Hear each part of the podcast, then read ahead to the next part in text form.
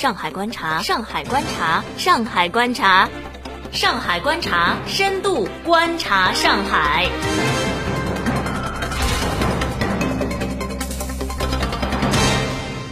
各位听友，大家好，欢迎走进今天的上海观察，我在上海向您问好。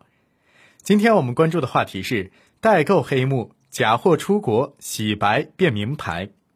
店主购自原产地的纯正洋货，附带购物小票和出进口海关凭证寄回来，蔚然成风的海外代购看似呢无懈可击。然而，记者调查发现，那些用来保真洋血统的证明都不难伪造，海外代购黑幕重重，已形成了一条从产品造假到发货洗白再到转包分销的灰色产业链。几天前。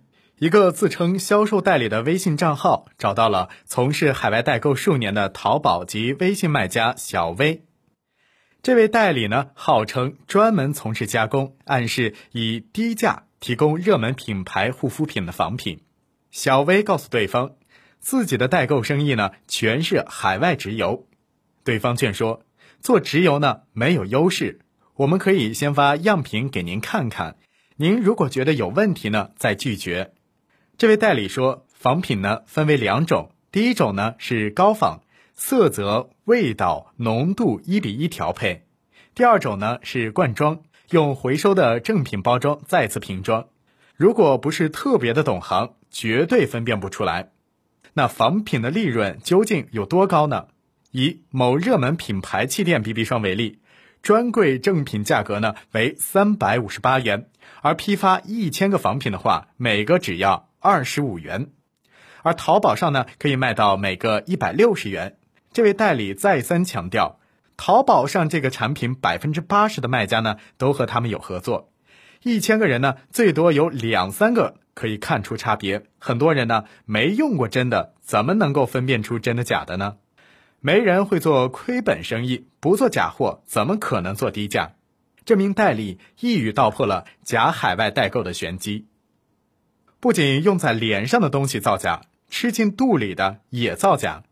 记者了解到，很多标榜海外奶粉代购的商家都在一些网络批发市场呢低价进货。海外代购卖家小池说，曾经有此类商家不止一次的找他洽谈，表示愿意高价回购国外品牌的奶粉罐，一个空的奶粉罐呢能卖到十元。这些罐子拿回去装假货的可能性呢非常的高。真瓶装假货，如何博取消费者的信任呢？最常见的手段是伪造海外代购小票。多位卖家告诉记者，小票造假呢是技术含量最低的，只需要买个票据打印机就可以了。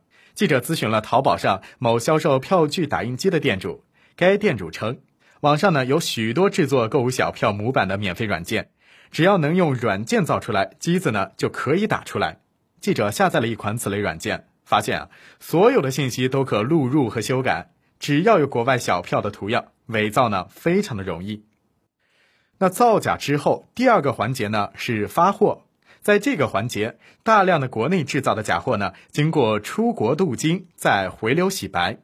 一位不愿意透露姓名的商家告诉记者，这些货品呢是先在国内大批量的造假，再一批批的运出去，然后呢从国外邮回来。就有了海外发货凭证的入境证明，反正假货的成本低，邮费均摊，洗白呢非常的简单，而且利润还非常的可观。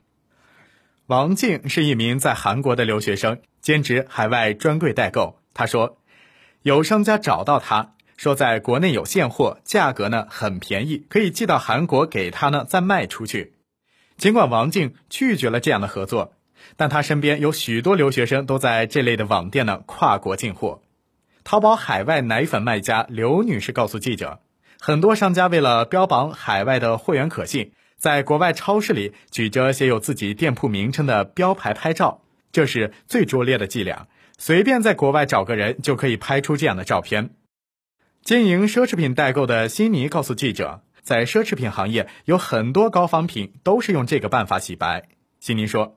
奢侈品的单个进价呢，动辄上万，不少的小卖家没有足够的资金囤货，就在客户下单后呢，从别家低价购入仿品，寄到国外后呢，再直邮客户。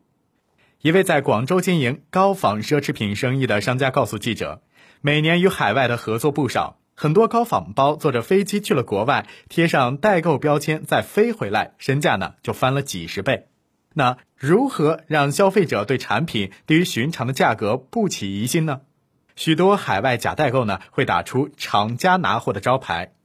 受访的业内人士告诉记者，这样的招牌呢绝不可信。除了护肤品、奶粉大量从厂家拿货呢，更是天方夜谭。一些号称批发拿货的小卖家，月成交量呢上千罐，但是奶粉在海外的许多地区都是限购的，反复辗转超市、商城，每次呢也只能买几罐，路费呢就花掉了几十欧元。王静说。所有在韩国有专柜和品牌的护肤品都不可能以厂家名义给任何的个人私企供货，因为他们要保护自己的专柜定价和产品信誉。也因为这些畅销产品经常断货，根本不需要直销。王静介绍，所谓的厂家拿货，其实就是假货批发商直接找下线，以低价分销的伎俩。以现在卖的很火的可莱斯面膜为例。有分销商想发展它做下线，原价三万韩元的面膜，按箱拿货可以低到两折。有卖家向记者透露，真正从海外从事代购的人呢并不多，而这类二手转包的下线卖家数量巨大。基本上呢，微信圈大部分代购都是这样的一级级拿货，这种分销模式呢占百分之九十以上，养活了上百万人。